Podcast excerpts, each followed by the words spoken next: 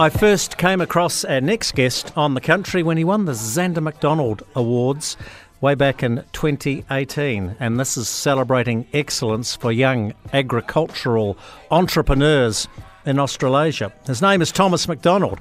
These days, he's the Chief Operating Officer for the Spring Sheep Milk Company, and there's a lot of interest in milking sheep rather than dairy cows. Let's talk about it. And Thomas, good afternoon. Welcome to the country. You've got a big open day down in Taranaki tomorrow.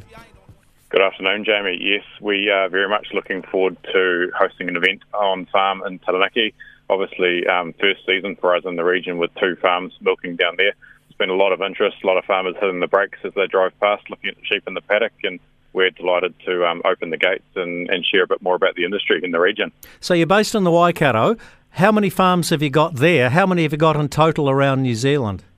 Yeah, we've grown quite rapidly over the last few years. 16 farms in total supplying the group uh, this year, and two of those are in Taranaki. So for us, Taranaki region sort of represents a great opportunity to spread uh, the business with new farmers to diversify a bit of geography, of course, but there's a real natural sweet spot in Taranaki region. You know, dairy is synonymous with both Waikato and Taranaki and those smaller farms that are perhaps best suited to sheep dairy. So it's um, yeah taken off fantastically so far in the region, and, and, we're looking forward to meeting many more farmers over the next coming so, days. So, are you trying to encourage dairy farmers to switch completely over to sheep milking, or are you encouraging them to just maybe add a sheep milking platform onto their existing dairy operation?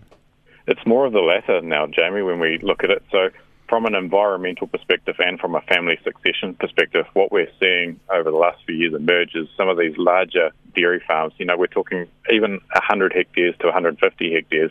Farmers are carving off the back 40 or 50 hectares to build a sheep milking unit.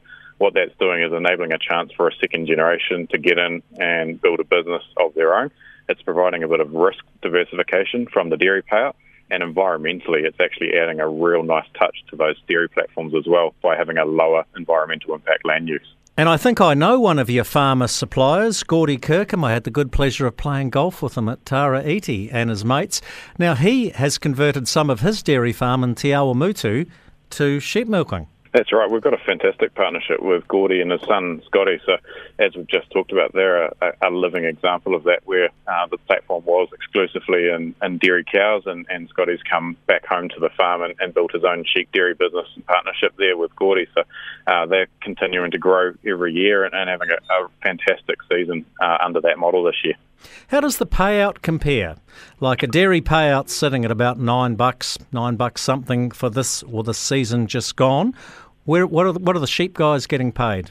In the sheep milk industry, we have a, a, fixed milk price with our farmers, sort of representing the fact that we're not producing a commodity product which fluctuates year on year, that we're producing value added uh, finished goods which go into uh, consumer formats. And so the sheep milk payout at the moment is $14.70 uh, for our farmers, and that has been fixed uh, for them over the last couple of years.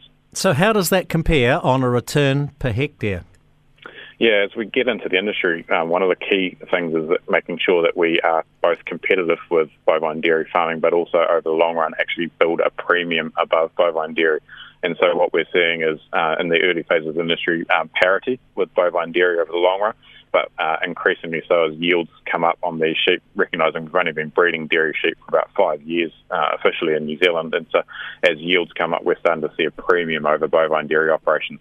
One of the big issues facing the dairy industry, and it's only going to get worse, Thomas, is the bobby calf issue. Do you have the same issue with the lambs, or are they all red?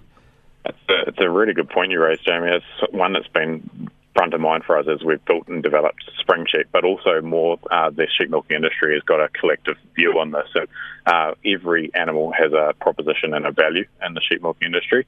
Uh, the couple of options we've got there are, um, you might laugh, but we actually give them away to people for pet day lambs or for small lifestyle block uh, people to rear and, and grow out on their own. Uh, but more commonly, a lot of our farmers have run-offs or partnerships with other farmers who have extensive uh, hill country farming, and those lambs become a very viable traditional New Zealand lamb as part of that model. Hey, so if people want to go along to your open day in Taranaki tomorrow, where do they go? They uh, they can head to our website to find details www.springsheepmilkco.com. Uh, but we're in Hawera on the PKW farm in Taranaki. Um, searching spring sheep on any of the social media platforms will also point you in the right direction. We'd love to see you on farm.